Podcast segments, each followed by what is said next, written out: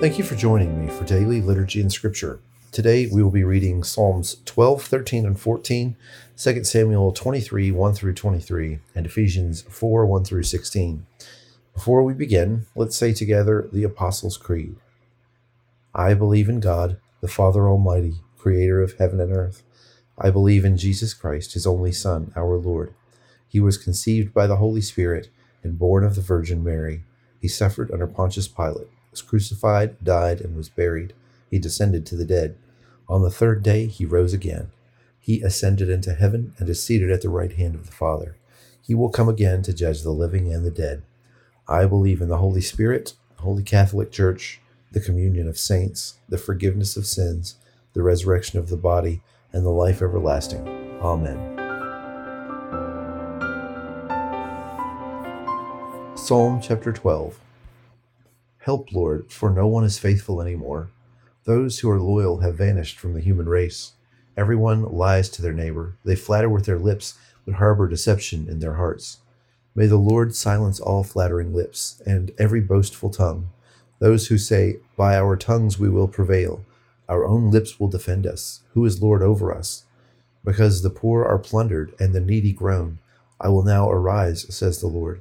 I will protect them from those who malign them, and the words of the Lord are flawless, like silver purified in a crucible, like gold refined seven times.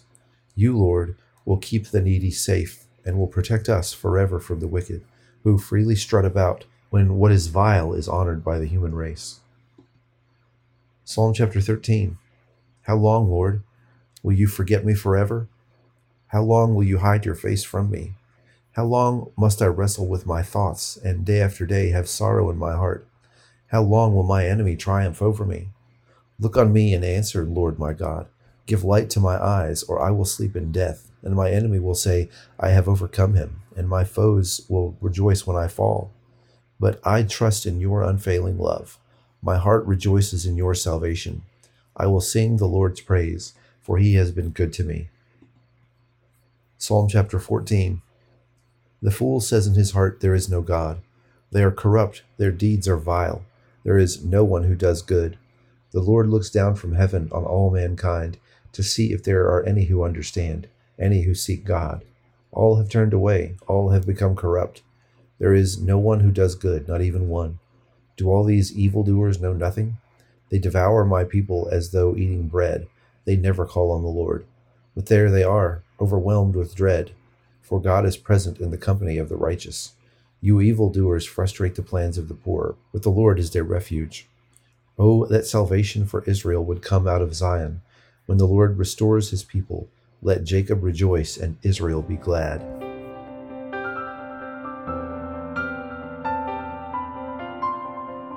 Second Samuel 23 1 through 23. These are the last words of David. The inspired utterance of David, son of Jesse, the utterance of the man exalted by the Most High, the man anointed by the God of Jacob, the hero of Israel's songs.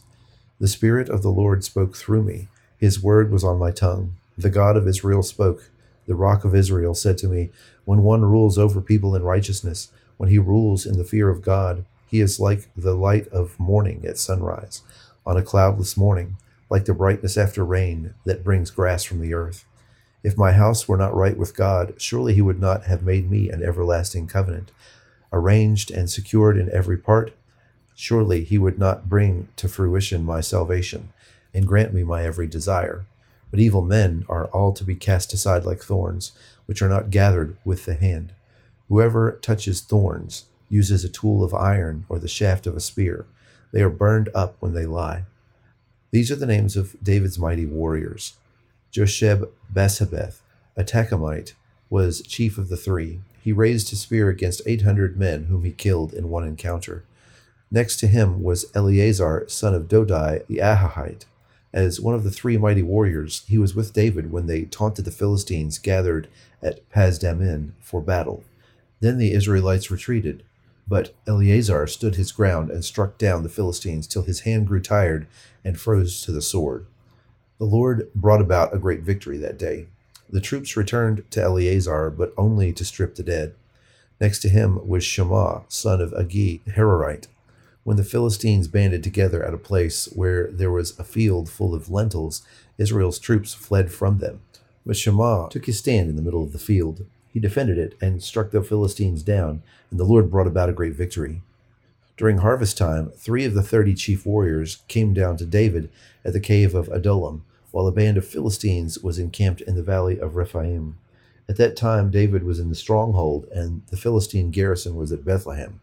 David longed for water and said, Oh, that someone would get me a drink of water from the well near the gate of Bethlehem. So the three mighty warriors broke through the Philistine lines, drew water from the well near the gate of Bethlehem, and carried it back to David.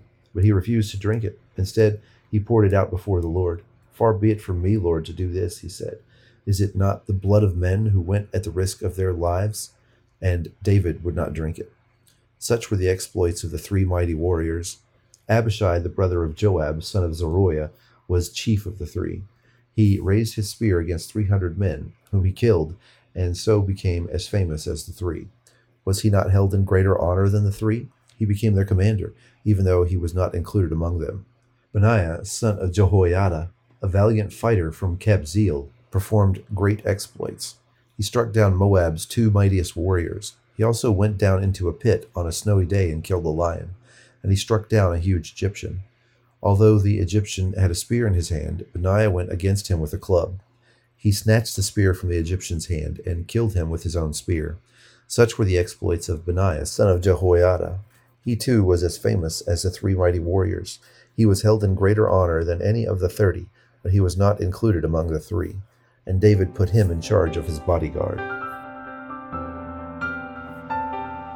Ephesians chapter 4, verses 1 through 16. Paul continues As a prisoner for the Lord, then, I urge you to live a life worthy of the calling you have received. Be completely humble and gentle. Be patient, bearing with one another in love.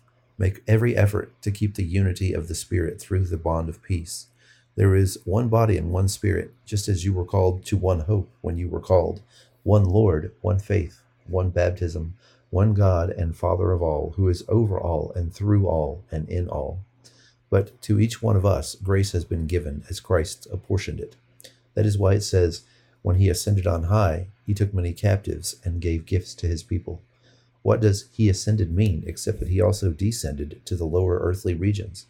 He who descended is the very one who ascended higher than all the heavens in order to fill the whole universe. So Christ himself gave the apostles, the prophets, the evangelists, the pastors, and teachers to equip his people for works of service, so that the body of Christ may be built up until we all reach unity in the faith and in the knowledge of the Son of God and become mature, attaining to the whole measure of the fullness of Christ.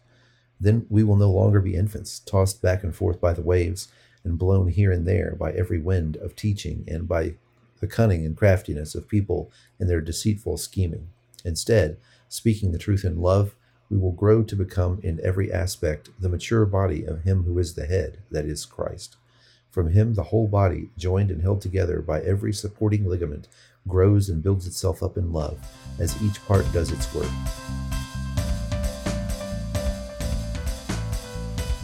Now join me in the Lord's Prayer. Our Father, who art in heaven, hallowed be thy name. Thy kingdom come, thy will be done, on earth as it is in heaven. Give us this day our daily bread, and forgive us our trespasses, as we forgive those who trespass against us. And lead us not into temptation, but deliver us from evil. For thine is the kingdom, and the power, and the glory, for ever and ever. Amen.